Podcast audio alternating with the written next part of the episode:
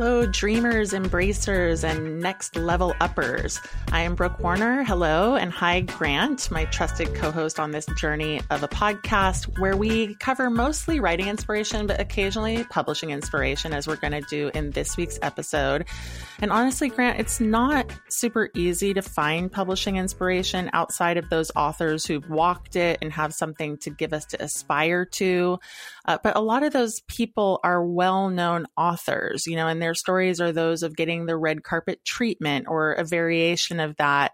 And it's the thing that every author wants, of course, um, in addition to an advance and amazing publicity and sales. But the reality is that the vast majority of authors don't get that kind of treatment. And then I see two kinds of authors out there, uh, you know, who have pretty different reactions when it comes to their publishing dreams not coming true. It's those who give up, you know, and are frustrated and, you know, kind of let that impact their whole dream or journey. And then there are those who embrace a new dream. And so today's guest, Bella Mahaya Carter, is definitely the latter. Um, I know Bella really well. We've worked together for years, and she's a two time She Writes Press author.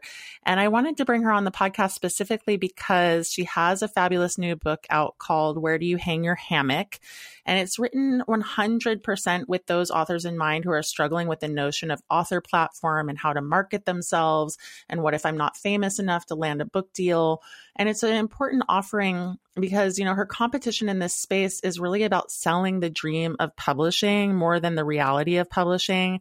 And all these kinds of dreams, like the reality of publishing can be have be a dream worth having too. It's just a more grounded dream.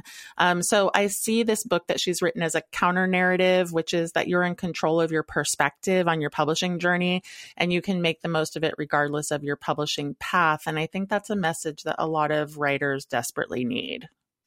Yeah, and one that they can't think about enough because you're going to have to constantly revisit that question, I think, and ground yourself, as you said. And, you know, publishing is just such a journey, you know, the writing part, the editing part, the publishing part, and the promotion part. And then there are other parts as well.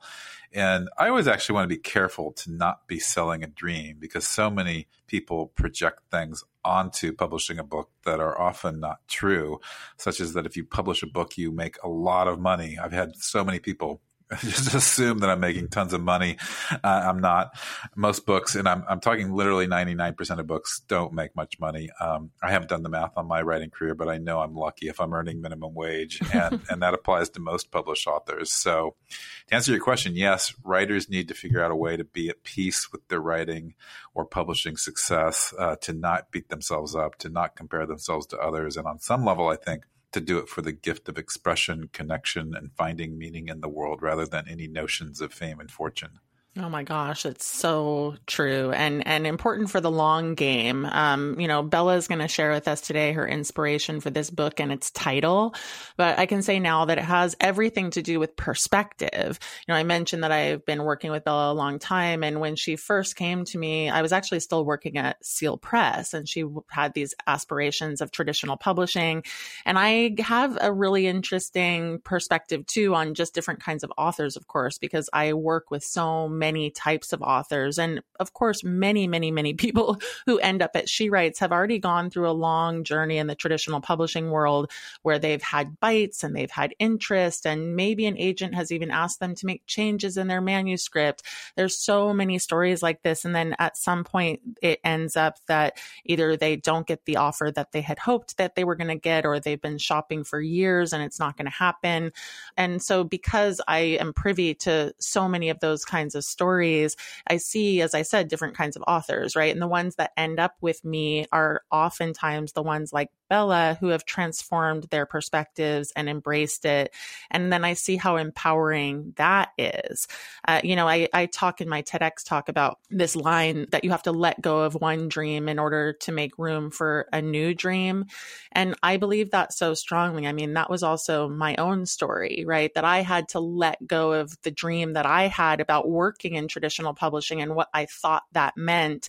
And when I shifted my perspective and started to see what was happening in the world of non traditional and indie publishing, it was actually more exciting. And when I fully embraced it, that became my new dream. And so to see someone like Bella, and there are many authors that I get the privilege to work with, you know, who really do embrace that. And then they make their own publishing success. As you said, you know, it's not only about the numbers. And that's a, a really beautiful thing to witness. Yeah, so true. Perspective is indeed what it's all about. And I was talking with a, a friend recently who told me she wanted to be a famous author. She was laser focused on it, as if that was the end goal of it all, as if she'd only be happy then. And I understand that because I've certainly had a similar dream. But now I've experienced maybe a small droplet of fame, and that small droplet, you know, doesn't persuade me that larger droplets or a pool of droplets of actual fame are going to deliver any more happiness. You know, I told my friend that each individual message I've received about my book, you know, whether from a stranger on Twitter or an old friend, has been the most deeply gratifying part of this whole publishing process. You know, it's it's a small miracle to connect with someone in a meaningful way and to create a dialogue. So it's the pleasure of writing and creating that's a joy in the end for me, not the the fame or the money. I can't imagine that that truly delivers. Yeah, it's interesting how we as a culture are about fame. It's so clear that it's not all that great, you know, yeah. and it's also very fleeting and it changes people. Uh, you know, that said, of course, we crave being seen and being recognized. And that is a one central reason why book publishing has undying appeal to people. You know, there's always this possibility of reaching people. I mean, that should happen and will happen if you publish no matter what, but reaching people in a big way is kind of like rolling the dice, you know, this idea that your book will be the one that breaks out and becomes, you know, a bestseller. And, you know, I know we both work with writers all day, Grant, but um, I, I think it's because I get with them a little later in the process that I talk with them a lot about their publishing expectations. You know, I was just saying sometimes these people come to me and it's like they've already been through the ringer. Even so, it's amazing to me the optimism that people come with. You know, even if they've been rejected by traditional publishers, you know, still people will say, I'm going to be, you know, a breakout book on your list. I'm going to sell 10,000 books. You know, I get a lot of those kinds of people too, which I certainly appreciate. You know, I never want to dampen anyone's ambitions about their book but just because they've been successful in other sectors, you know, like we have a lot of entrepreneurs and uh, business people, sometimes lawyers, and they think, you know, I've been able to make my own success. And that is not totally how the book industry works. Um, you know, the key to success in book publishing is one quarter the story, you know, or the book that you've written has to be really good. One quarter the author. So, yes, the author and their push and their motivation and desire certainly is a component. One quarter is the publicity dollars that goes behind the book and then whether or not that publicity sticks. And then one quarter is magic, you know, and that is just the way it is. And because that last ingredient is so totally uncontrollable, publishers and authors keep at it, you know, trying for that perfect formula. But what makes certain books rise above the rest is oftentimes just that a little bit of magic. Yeah, based on your math, Brooke, I love that math, by the way. The author is only in control of about 50% of the equation the story and then the author's mindset or attitude or energy um, to take that story forward. And and those are great areas to focus on because I think that's where you'll find the most meaning. And I wanted to say I love your line that you mentioned earlier in your TED talk about letting go of one dream in order to make room for a new dream because it's all about that you know? We we we tend to cling to that initial dream sometimes as if that's our whatever our our standard of happiness but all of the mental exertion and focus on fame and fortune, you know, inevitably closes other doors. So you're you're liberated when you stop caring about that. It's like you shed baggage and open yourself to life and writing. Mm, yeah, absolutely. And you know, one of the things I know to be true at this point in my career is that our publishing journeys are what we make of them, you know, and that's the thing. If you can only control 50%, then at least let that 50% be the good part. And, you know, there's so many different ways to come to it, you know, that it is driven by you. And Bella is going to speak to this. Uh, she has a great interview in store for us plenty inspiring. And so we will be back to hear more about that after this shortest of breaks. So, Grant, it's been a while since we have talked with our listeners about the Great Courses Plus, and that is because the people behind it have been busy totally revolutionizing their collection of programs, and they have launched a whole new streaming service called Wondrium, and it's pretty exciting. Have you checked it out yet? Yeah, I have, Brooke, and you're right. It's a really improved interface, uh, though with all the same quality experts and programs as before.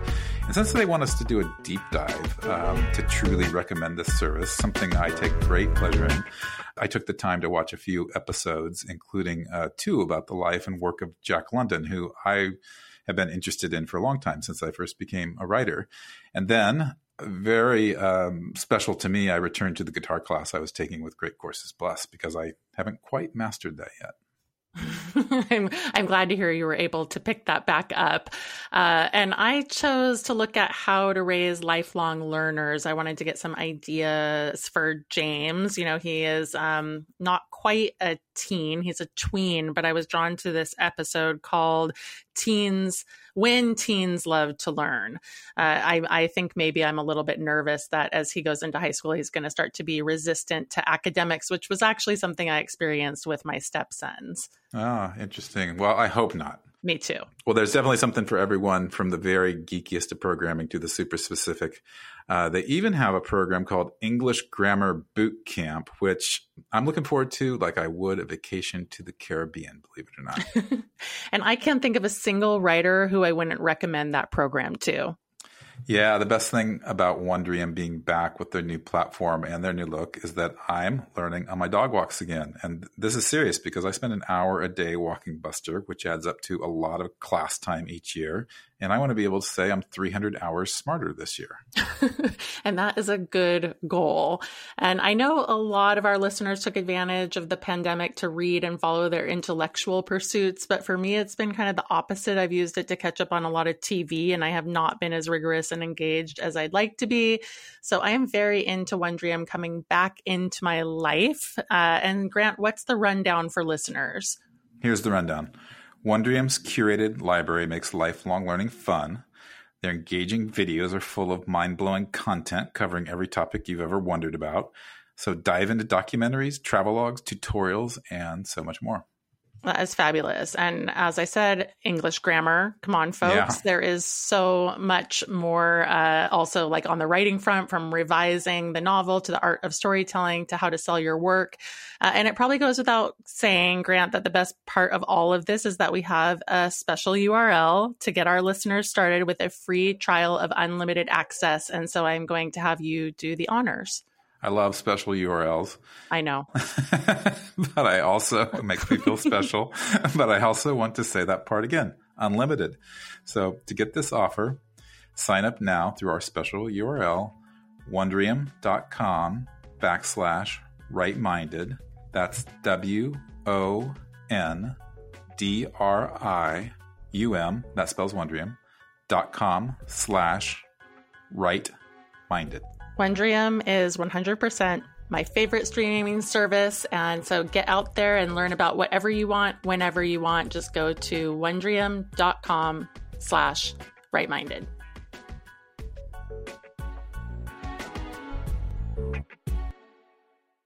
Welcome back, everyone. It is my great privilege to introduce Bella Mahaya Carter, an author, writing teacher, coach, and speaker who believes in the power of writing to heal and transform lives. She views publishing and book promotion as opportunities to deepen self awareness, nourish meaningful connections, and delight in peak experiences while being of service. Her new book is Where Do You Hang Your Hammock? Finding Peace of Mind While You Write, Publish, and Promote Your Book. Bella, what a pleasure. This is long overdue, and I'm very thrilled that you're on the show with us today. Oh, thanks for having me, Brooke. I'm really happy to be here. I want to start by asking you to share the story that's in the intro of your book that explains why the book is called Where Do You Hang Your Hammock so that listeners out there can understand what a hammock has to do with your message that your publishing journey is really about the perspective you bring to it. Yes, I'd love to share that. About 10 years ago, my husband and my daughter got me a fabulous Mother's Day gift. It was a hammock, and I loved it, but I didn't know where to put it. I host literary salons in the backyard, so I didn't want to put it there. And, and then I remembered we had this shed on the side of the house, And it was a, supposed to be a tool shed, but it really had turned into a junk shed. So we decided to clear out the shed, demolish it, and set up the hammock on the side of the house. And it was great. I spent many hours happily reading and dozing in my hammock under a beautiful canopy of leaves that was from a tree that was planted on my neighbor's yard, but there was a hole in the fence through which the limb of the tree extended. And it was just great until one day it wasn't. One day I went out into my hammock and I noticed that something was different. And my neighbor had cut that tree limb. So I had no shade. My shade was completely gone. And I got in my hammock and I was really, really bummed about it. I was broiling. I tried covering myself with a sheet my husband came up with all kinds of great ideas of what we could do. We could plant something, and I said, "Oh no, it'll take too long for for anything to grow tall enough to provide the shade that I need." And on and on. And so for two months, I didn't use my hammock. It was the whole summer, and I didn't use my hammock, and and I was really bummed. And then one day at the end of the summer, I really, really needed to be outside. I really needed my hammock. And I went outside and I tore down a rotting redwood trellis and I dragged my hammock just a few feet away. I sunk down into my hammock. I looked up at the sky and I thought, whoa, why hadn't I done this sooner? And what I realized was I hadn't done it sooner because I thought that the hammock had to be in a certain place, it had to look a certain way and when that was when that wasn't happening, I didn't know what to do. I, it was like I was stuck. I couldn't imagine another way to proceed. And what this has to do with writing is that when I was shopping the proposal for my memoir, Raw My Journey from Anxiety to Joy, agents wanted me to be a raw food. They, they said, build your platform as a raw food expert. And even though my book had a component of raw food in it, it really was so much larger than that. It wasn't about that. And I, I felt like I had a choice. I could either show up in a way that didn't feel authentic or I could just find another way. So I could basically just move my hammock. I had to I had to change my perspective in order to move forward with the opportunities that were in front of me. I love that metaphor of the hammock uh, especially since I'm a, a long time hammock owner who hasn't hung the hammock. um, it's been sitting in my shed for 20 years or so. So I'm going to go home and think about it. But um, Bella, this is the final week of NaNoWriMo, and uh, so many writers have been, you know, they've plunged into their rough drafts. And yet at the same time, I think a lot of people maybe get a little ahead of themselves and they start thinking about the whole publishing process, the whole outcome of everything. And so I'm curious what advice uh, you might offer to authors who are maybe sacrificing the writing experience for publishing and promotion angst. Yeah, I mean, don't put the cart before the horse. It, it, be in the moment, be in the writing experience, and take it slowly and just be be present with where you are now because the, if we can do that then the rest of it will just unfold naturally as it's meant to. But we do tend to want to move very quickly and i'm constantly reminding myself and my students and my clients slow down. Take your time. Be present. Yeah and would you extend that into the revision process? Because i think it's like it's for so many people the writing process gets extended you know and we're we're sort of in the midst of this NaNoWriMo thing which is about sprints and getting the word on the page. And i know a lot of people get kind of bored with their process or start to get itchy about publishing. And and so much of your book is about making your way through these processes Yes, I, I say slow down at every stage. So, absolutely slow down in the revision stage and just take your time and be where you are and just let it unfold as it will and trust that it will unfold as it's meant to. That's so nice because I think people, I've, I've even myself, I felt like I rushed through, you know, a draft or a revision, you know, with, with the goal of publishing. Yeah. I mean, think about the ways in which you maybe rush through your day so if we're living at this really fast pace, we're we're we're living more at the speed of thought than we are at the speed of our lives because we have this, you know, our minds move very quickly. Well said. Well, and, and your memoir, which you mentioned, Raw, was about your journey with anxiety, and it is a, it's a healing journey above all else. But you're also no stranger to anxiety. Um, you're a coach and an author, and you have had to do a lot of promoting and staying engaged in the world as an author. And for a lot of people, that exacerbates anxiety. So, can you talk about your evolving relationship with book publishing um, and promotion specifically, and how you learned to find more ease and joy in this process that is understandably so fraught for people? Yes, I love that question. W- what I've learned about promotion is that it, it's actually it's not about me. It's about the people that I'm here to serve. And it's about connecting with like minded people and having conversations about things that are important, that matter to me, and that matter to other people.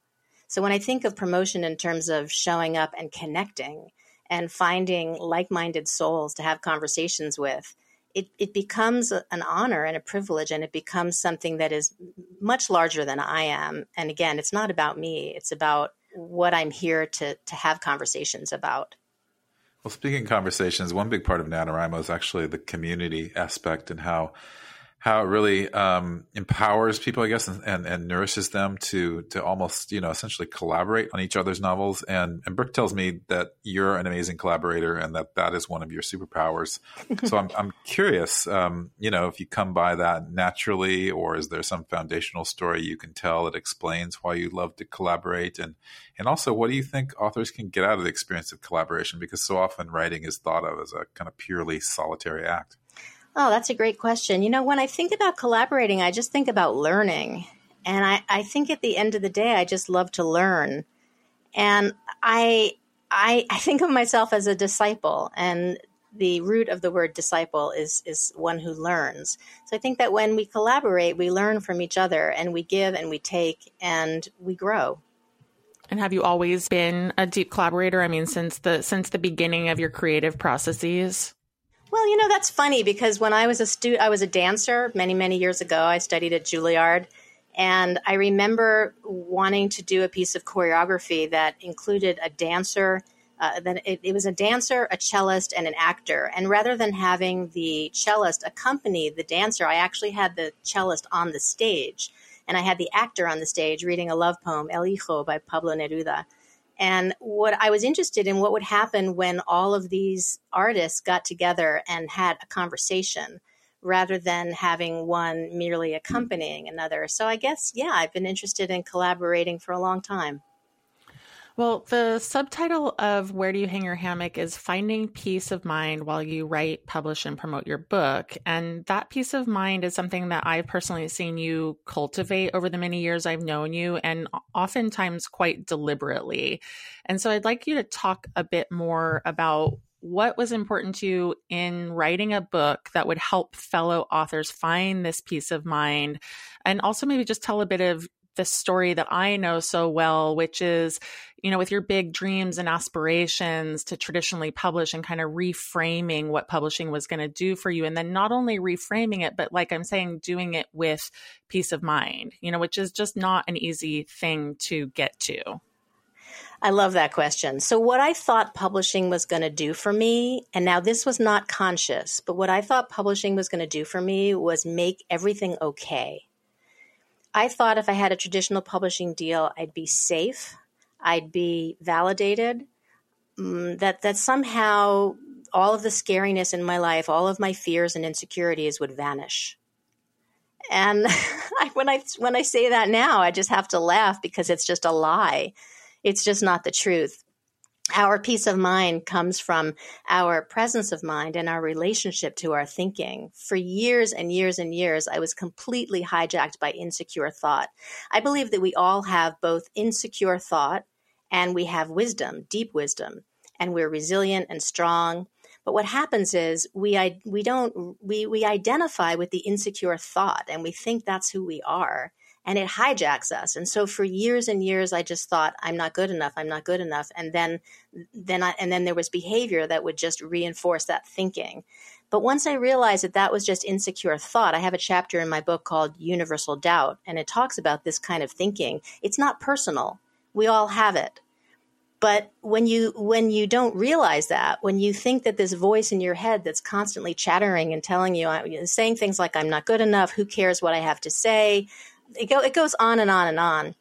And when you're identified with that thought, when you think that thought is who you are, then it's completely debilitating and you believe it and so you're you're stuck and you can't move and i had so much of that thinking for so long and i thought well if i could just get a traditional publishing deal that would you know it would prove to me that i am enough but what i've discovered is that being enough that is that is an inside job and that is a matter of understanding that we are all enough i mean who is not enough that is ridiculous so it's been quite a journey in that regard to understand that I am not my thinking. I think that's really key. Um, I lo- love, or I'm very fascinated by that phrase, how insecure thought, you know, hijacks our thinking. And I think that that's what happens actually to a lot of people at this stage of NaNoWriMo. You know, we're heading in to the finale and especially in the middle, I think a lot of people hit, hit a wall and they really start to doubt themselves and they let those doubts, you know, hijack their thoughts. So I'm curious, what, what writing advice can can you give these people um, at this point so they'll keep pushing through? What's the biggest lesson you learned in, in the writing of your three books? You know, if you want to do it, just do it. The National Science Foundation had recently said that that every person has between 12 and 70,000 thoughts per day. 95% of those thoughts are repetitive and 80% are negative. Huh. So what are we going to do about that? Right? We, it's up to us to cultivate a, a relationship with that kind of repetitive negative thinking and just know it's there. Know that it's part of the human condition. We all have it, but we don't have to believe it. So I would say that if you went through NaNoWriMo and you actually, you know, you, you did that and you got the words on the page, that's because something deep inside of you needed to do that. And honoring that call, there's nothing better than that.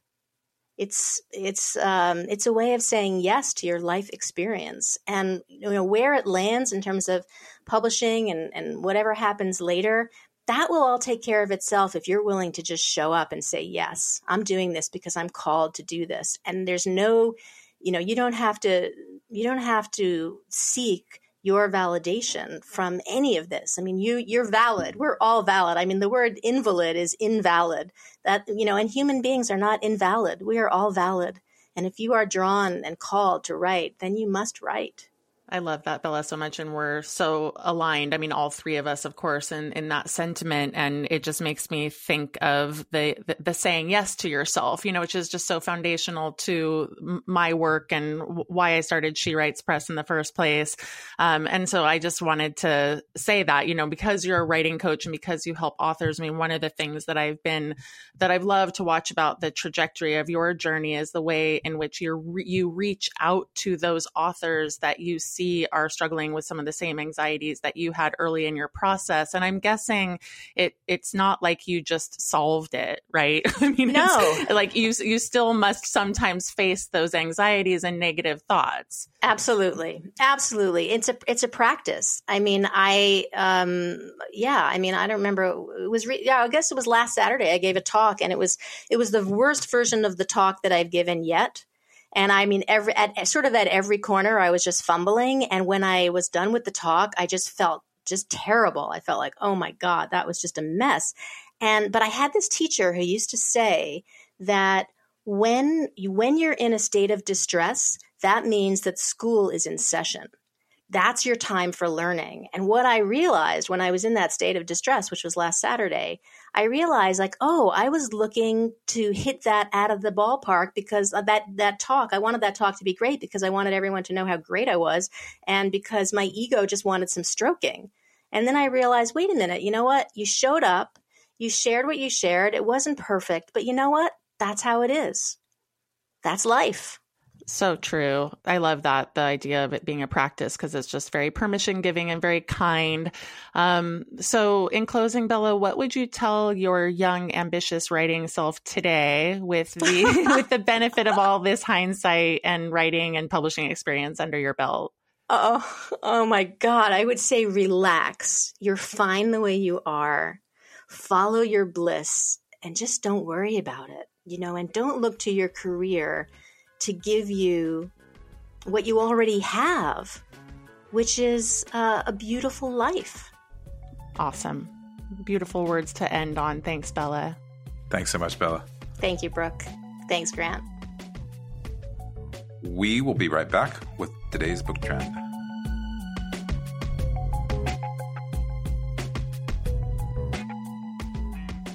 So today's book trend is something we're calling Now What? Because now what is a question that anyone who finishes a draft is going to ask themselves once the draft is complete. And so for all of you doing NaNoWriMo as it's winding down and you're saying to yourself, now what? We have some answers for you. And that is what we're focusing on in today's book trend. So Grant, you guys have an initiative at NaNoWriMo uh, in January and February that is called I wrote a novel. Now what? so, could you tell us a little bit about it? yeah, it's named that because we literally hear that from thousands of people after they've completed NaNoWriMo. They've got this big, somewhat messy or outright messy draft.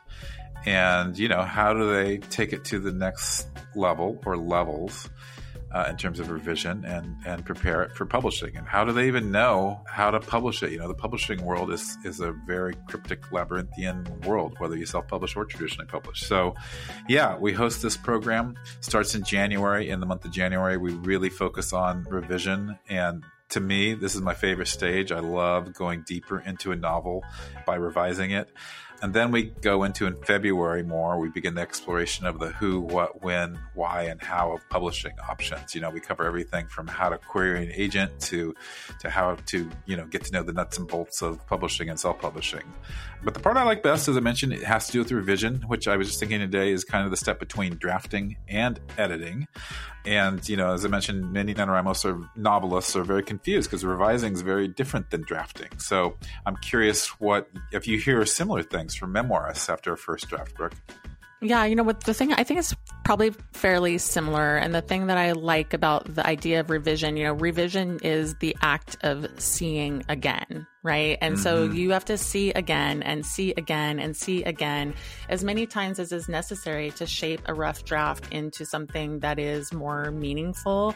And in fact, I mean, I think this could sort of be part two of today's trend, which is just revision. You know, revision is in fact a trend. And if you're writing, you need to embrace that trend wholeheartedly and not feel like your book only needs one revision. Uh, and so there's so much to say about revision. It could be a whole episode, but I think more more than anything, I want to encourage people who have a draft to check out your initiative because I think it's going to be awesome. I love how you paused over the word revision and uh, broke it down because I think it's important to to think of it like that. And I should note to listeners, Brooke, that, that you were one of our early experts when we first created our I Wrote a Novel Now What initiative. Uh, you presented a webcast, uh, I think it was based on your book Greenlight, your book, which was the perfect spirit for exploring, you know, publishing paths and processes. And I, th- I, when I was thinking about this today, I thought you could have titled your book "Now What," but that that does that doesn't have the actionable force of green light. So I want to say that our initiative is a little bit "Now What" and a little bit Greenlight, uh, which is always uh, at the heart of what we do. We want always want to empower people to tell their story and put it into the world. Absolutely. And it's all about what's next. I mean, this also ties into what Bella was talking about today being curious about the process, being a learner, being a disciple of the writing process, which starts now with the writing and ends later with the revision, revision, revision. So get ready for now what? Save the date now that you have your novel in hand, and uh, on we go. Yeah, go to nanowrimo.org, and in January we'll have uh, you can pledge to revise your novel, and that's when it all begins.